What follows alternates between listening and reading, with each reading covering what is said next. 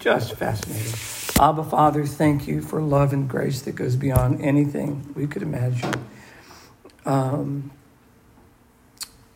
Lord, to the point, a lot of us are here, and we may not be reaching for a bottle of wine, but we're reaching for a lot of things to make us happy, and we're, we're skipping you, we're bypassing you to look for something to replace you, to meet that deep, deep need inside of us. And so we need you right now to. Um, pull back a lot of the layers of fear and confusion to get down to where we really live and what's going on inside our hearts. Lord, we need your help. Uh, thank you for everybody that's here. Thank you for those online. Please speak to them as well. We love you and we need you. In Jesus' name, amen. All right. Everyone turn to Exodus chapter 15. Quickly set the scene. You remember we worked through all the 10 plagues that God brought on Egypt. And in that, in that massive program that took a lot, quite frankly, a long time to do all that, uh, the Egyptians are slowly breaking down and they're slowly realizing that God is sovereign. Eventually, it leads to the great Exodus, and they pass through the sea. And as you're well aware, all the armies of Pharaoh were destroyed in the waters of the Red Sea. Here's a summary of it in 1430, which, which sets up the song and the lyrics. So the Lord saved Israel that day from the hand of the Egyptians. And Israel saw the Egyptians dead on the seashore. Can you imagine that scene? The waters of the Red Sea were just shot up straight up. In fact, in, in my translation, it uses the word congealed. The waters just were standing up like walls of water. By the way, really, really wide because you've got several million people passing through, right? And then those waters to be loosed and come crashing down. Can you imagine what it would be like if it was a flat calm? and there the corpses are floating, and the corpses have washed up on the shore. They saw the Egyptians dead on the seashore. When Israel saw the great power which the Lord had used against the Egyptians, the people feared the Lord, they believed in the Lord, and it says they believed in his servant Moses. That's the scene. They made it no more Egyptians. No more slavery. No more punishment. No more beatings. No more having to get straw and make up the and, and keep our quota up. All the abuse. Ah, it's over. And they're on the other side, and they're going to begin their journey to this land promised to them. And they were so moved by all that happened, a song breaks out. Lyrics 15, verse 1. Then Moses and the sons of Israel, the sons of Israel, sang this song to the Lord, saying, I will sing to the Lord, for he is highly exalted. The horse and its rider he hurled into the sea. The Lord is my strength and song, and he has become my salvation. This is my God and I will praise him. My Father's God, and I will exalt him. And then they use a fascinating title The Lord is a warrior. The Lord is a warrior. The Lord is his name. Pharaoh's chariots and his army he has thrown into the sea, and the choicest of his officers are drowned in the Red Sea. The waters cover them they went down into the depths like a stone. Your right hand, Lord, is majestic in power. Your right hand, Lord, destroys the enemy. He's a warrior. And in the greatness of your excellence, you overthrow those who rise up against you. You send out your burning anger, and it consumes them like chaff. At the blast of your nostrils, the waters were piled up. The flowing waters stood up like a heap. The deeps, the depths were congealed in the heart of the sea. The enemy said, I will pursue, I will overtake, I will divide the spoils.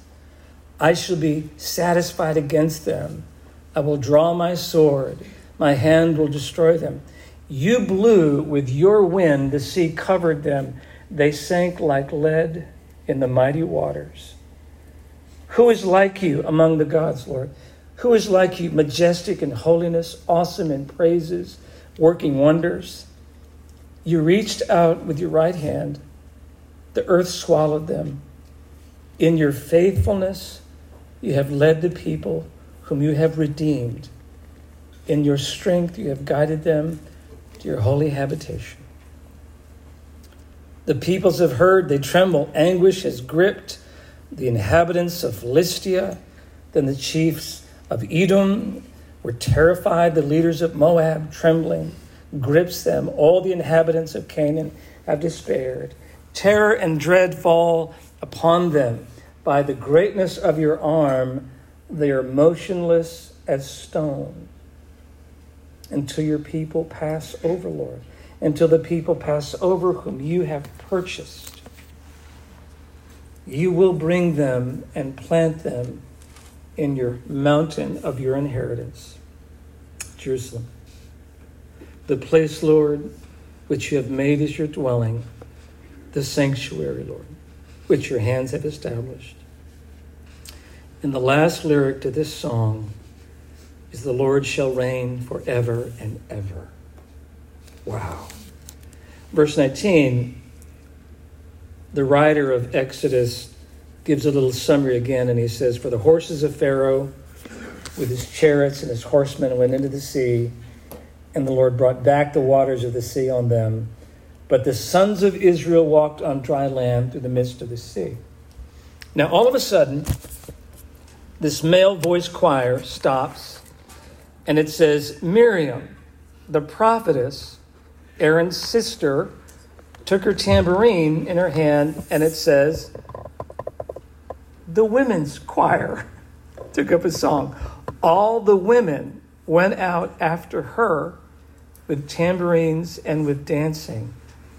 And Miriam answered them, singing, Sing to the Lord, for he is highly exalted.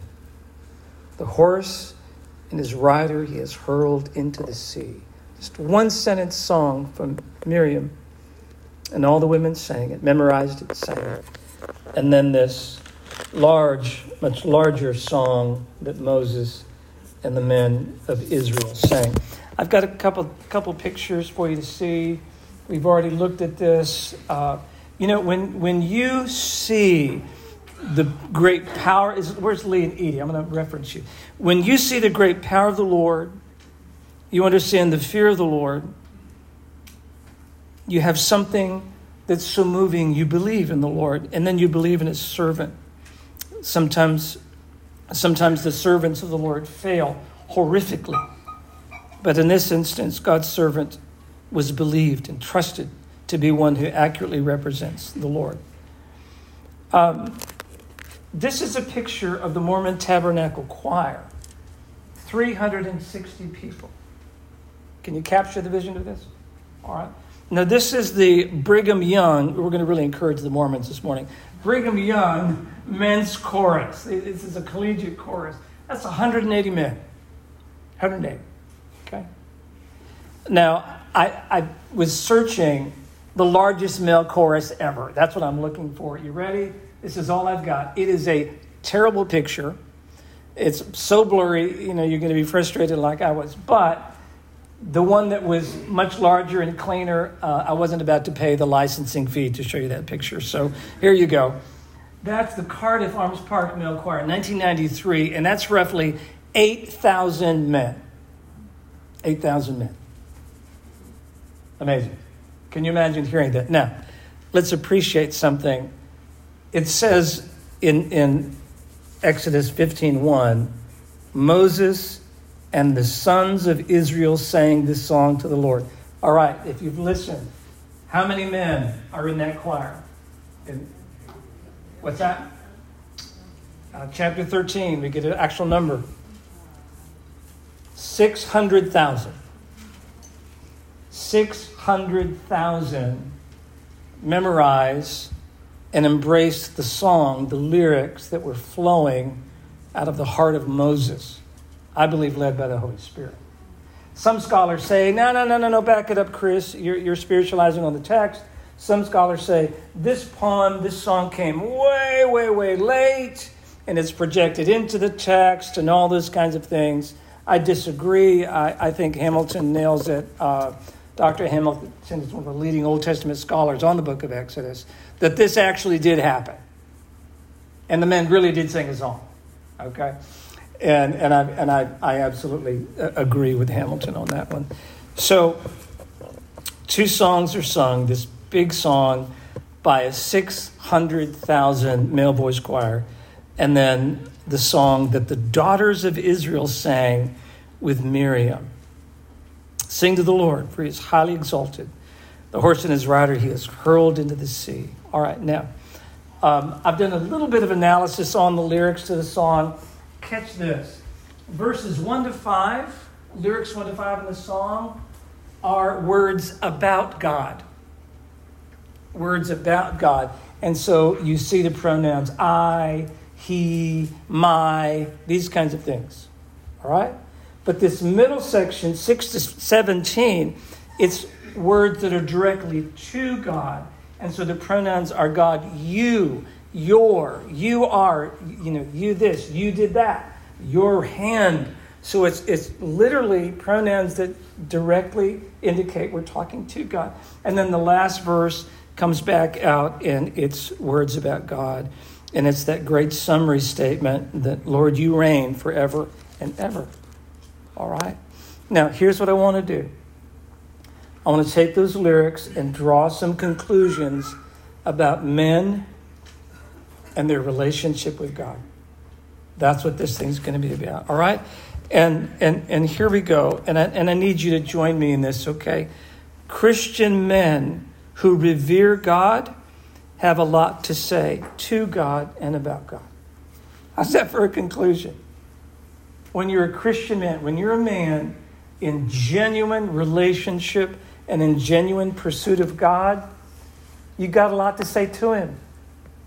You got a lot to say about him. All right?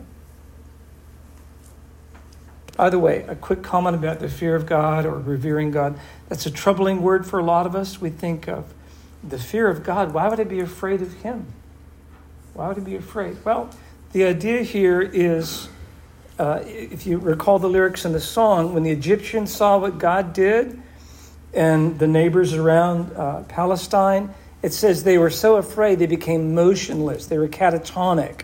They, they stiffened out and rigid. They were catatonic. They froze in terror. That's not what we're talking about.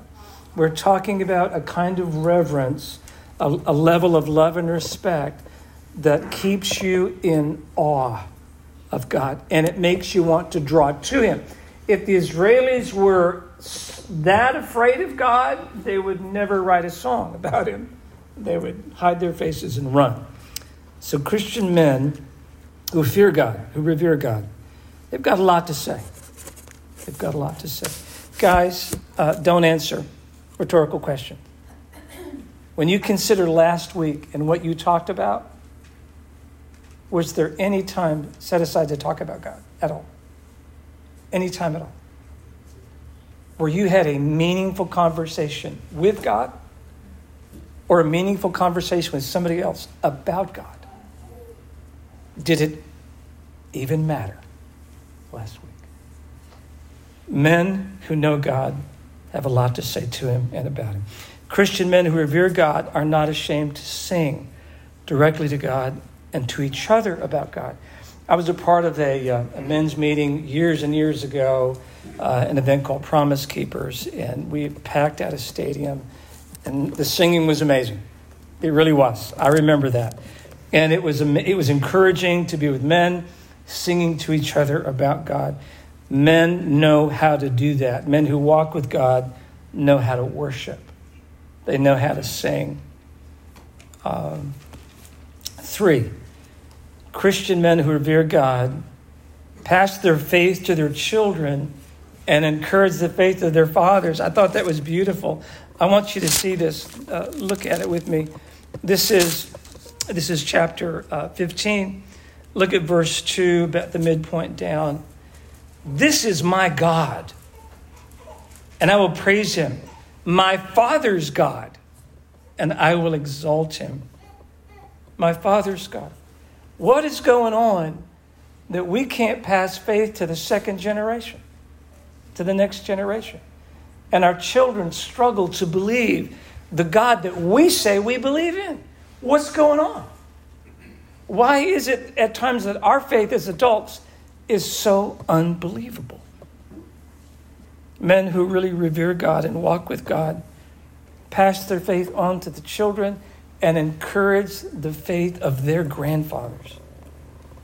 Christian men who know God describe him as strong, song, warrior, majestic in holiness, awesome in praise, faithful, reigning forever. This is the word stock that sets God apart from everybody else. This is not the word stock that you would use to describe Alabama, who got stomped by Michigan in overtime. You wouldn't say, Bama, they're majestic. Go Bama, they are awesome. Whoa. They don't make a mistake, they're holy. Bama's a warrior. Ouch. no, no, no. We'll see what happens with, uh, with Washington and Michigan.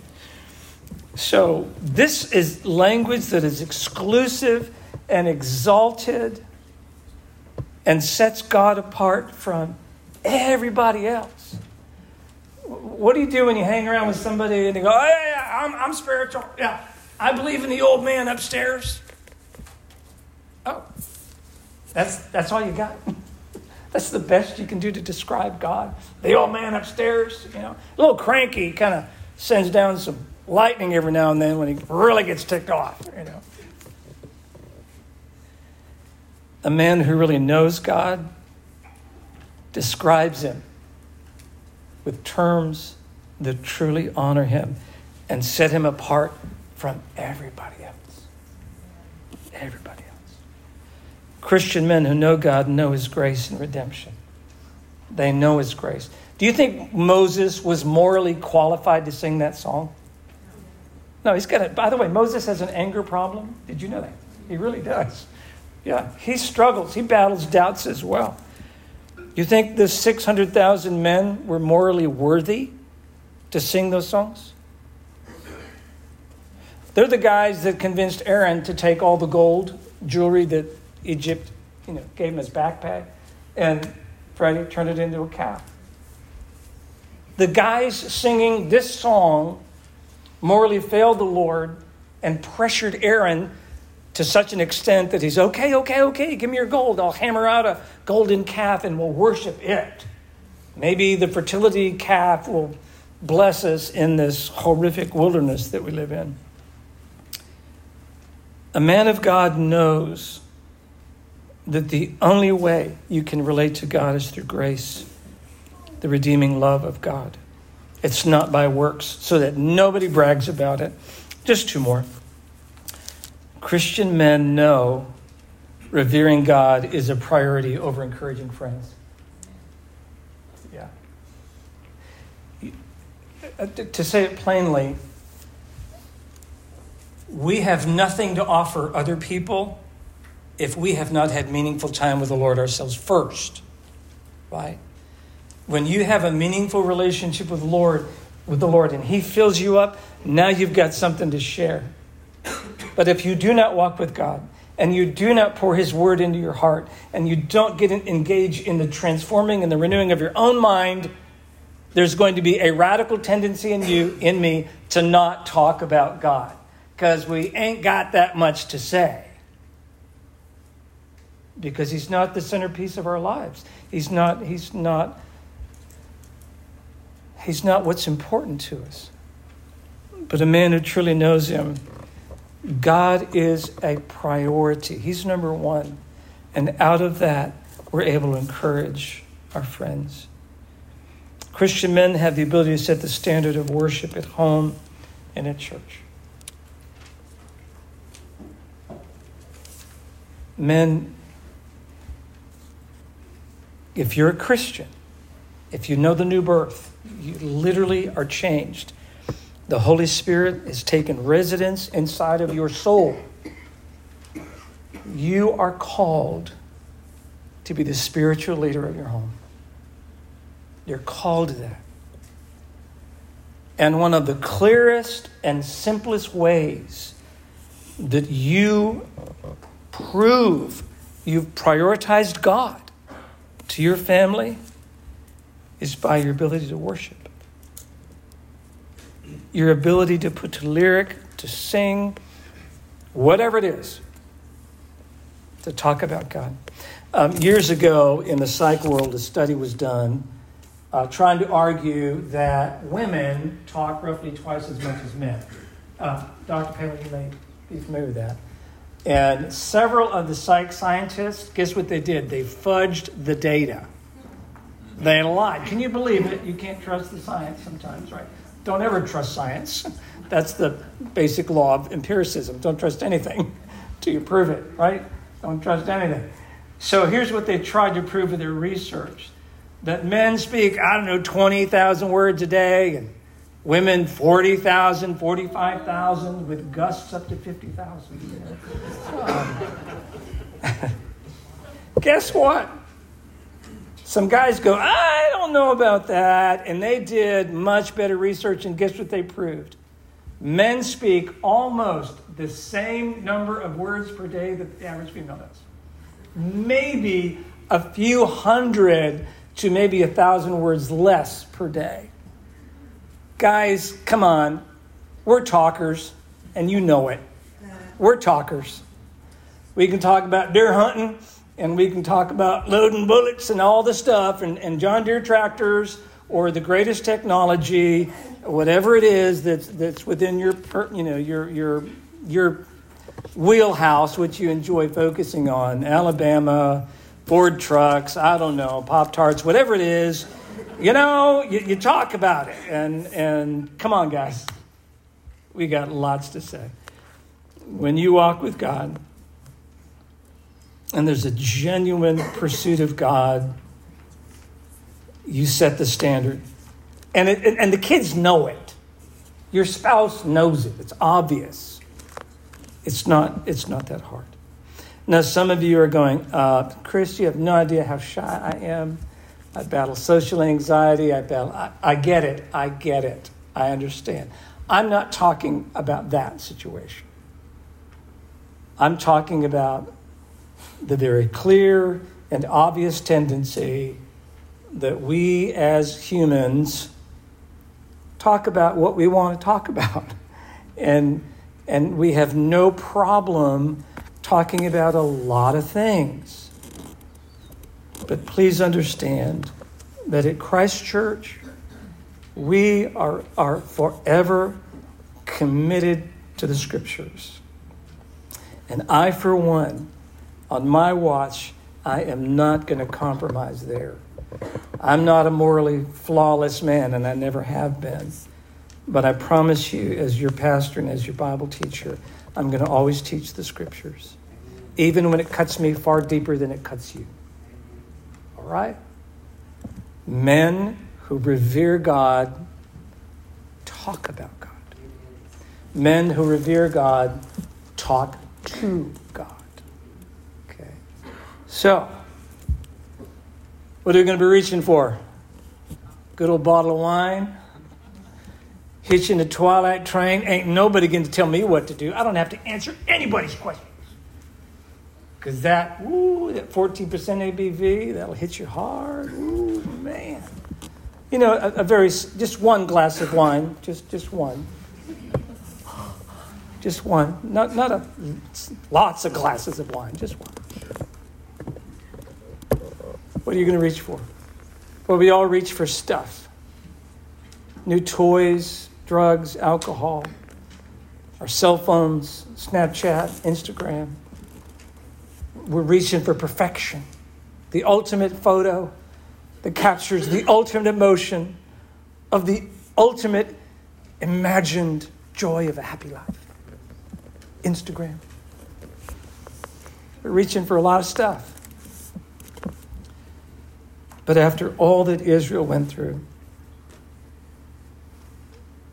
Moses and the sons of Israel said, I am going to sing to the Lord who is highly exalted. It's up. It's up. All right. You're the body of Christ.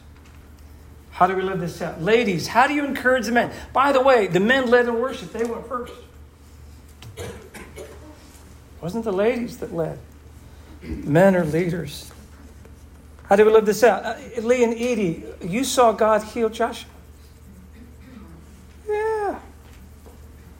Kind of makes you have something to say, doesn't it? Makes you want to praise Him. Yeah. How do we live this out, Christ Church? Men, what would you say to if there's a man here this morning who's like, nah, I don't know. I don't know about this. I'd rather reach for a bottle of wine. I'd rather reach for my phone. I'd rather reach for my DeWalt tools or whatever it is, my guitar, whatever it is that you think is going to make you happy. What are you going to say to that guy, the doubter in the crowd, who doesn't believe this? Men, what are you going to say to the men who doubt? Chris? Yes, sir. There's one thing I've learned, especially being grown up with it, is anything in this world will fail you. People, things, you can reach for them, you can hold on to them tightly, You'll fail you. Yeah. Yeah. But the one thing that does not, the one person who does not is God. Mm, That's good. Thank you, David. That's good. Someone else? So sometimes when I don't want to wake up in the morning, and it's really hard to get out of bed, but you have work or something, what I'll do is I'll like, like move my fingers and my toes lightly, and then just that small movement kind of gets my whole body awake. And I think that's something, like if you look for God in all the little things in life, you'll start to see just how big and beautiful he is, and you'll start to get that movement within you. But also, I think, like humans, we don't always go for what's easy, we go for what's comfortable. So if you make it something in your life to, like, you put something in place so that you're around God more, and in Mhm. conversation with, about God more, like you start going to, an- uh, like something outside of church stuff where people talk about God, it'll help kind of get that just habit in you as well. Mm, that's so good, Margaret. Thank you.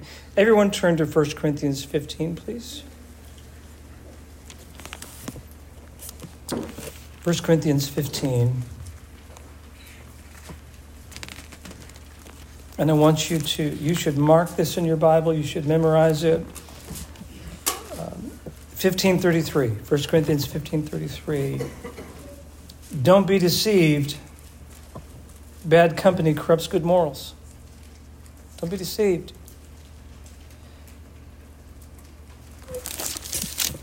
Margaret, you're right. We hang out with people who, um, who prioritize God and prioritize God's word. Uh, that's going to push us, right? There are some studies done uh, in group therapy where uh, if there's a couple and their marriage is really, really bad and they're on the verge of divorce, that if you put them in a group therapy situation or a community group situation where everybody's been divorced and everyone feels really good about divorce as, quite frankly, a pretty easy option to stop the misery of a bad marriage, right? Guess what that couple will tend to do?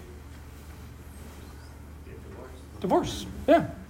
But you take that same couple in an extremely distressed marriage, just like the others, and put them in a, in a committed group or a group therapy group for couples, family therapy, where they're radically committed to not divorce.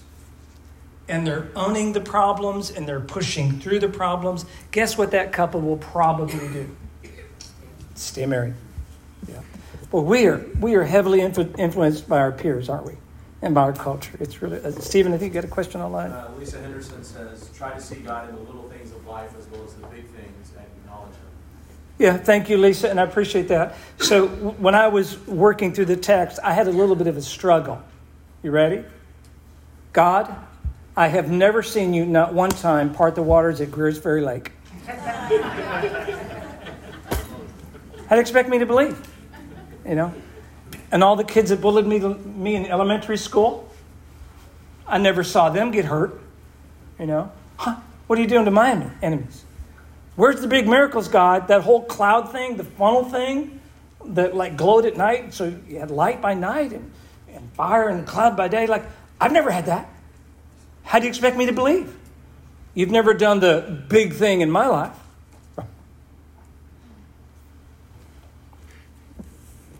Lisa, you're onto something. Some of us get to see the big thing. And I've heard stories, it's amazing. Miracles, healing, Freddie.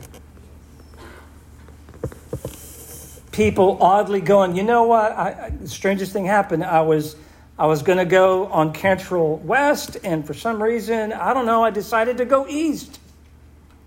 And then I found out a tornado blew through that very area. And had I not done what I did, I'd have been smashed up again of the buildings.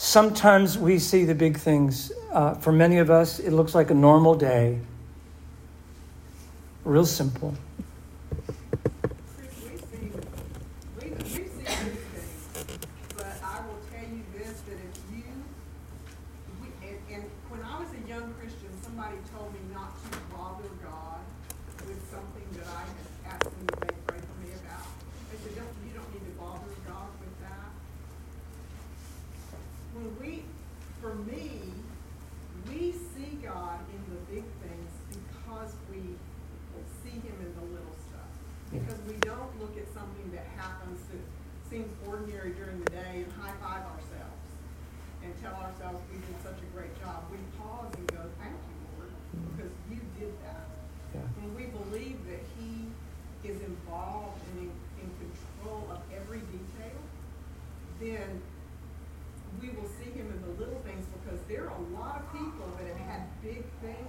It's big to me, seeing what God has done, and yet they, they, for them, it's just yeah. they don't acknowledge yeah. that God did that.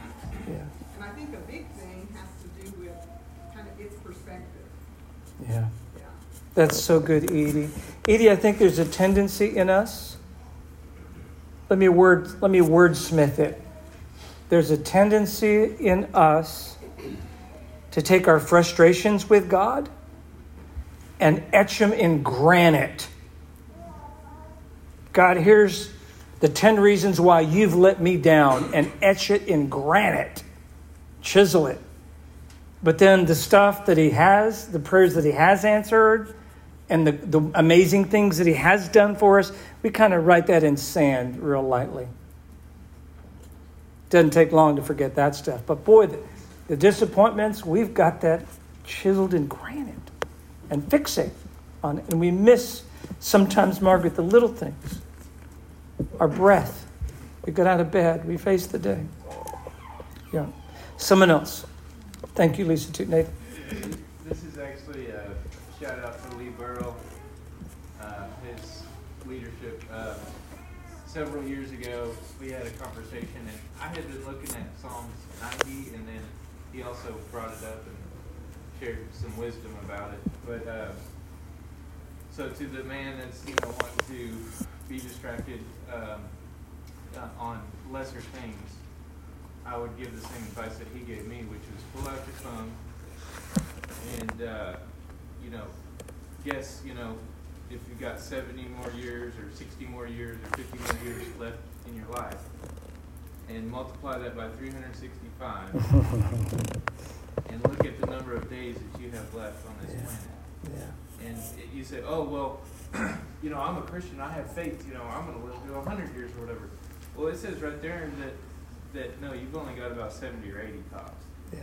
Yeah. And um, so I would just ask you the question, well, this thing that you're looking at, this, you know, I just got to get this new tool, or you know, I'll feel better if I just drink another drink, or whatever it may be. Uh, what do you want? What do you want your life to look like? Yeah. Yeah. You know, do you want to have a good life? Do you want to have your Do you want your family to have a healthy relationship with God? Mm. If you do, you've only got so much time to get those things done. Yeah. And that that lesser thing you're looking at, is it going to get you there? And if not, do you have time for that? Yeah, that's so good. Teach us to number our days. That is so good, Nathan. Someone else, one more. Philip. Um, I would say if you're looking for, which I'm always looking for mentorship and leadership, but you definitely want to, if as a man, if you're looking for leadership and mentorship, you want to find another older man who's more confident Yeah. in their walk with the Lord. And um, just studying at the start of the year and came across a passage in James about the paces of Job and talked about a man righteous um, in the Old Testament story of Job. Hmm. Had everything stripped away. Wife tells him to curse God and die. His friends, so called, come over and just tell him he's wrong. And despite all of the affliction that Satan puts on him, he never curses God. He doesn't understand everything, but he has that much confidence in his relationship with him that he will see his creator in that. Yeah. Yeah.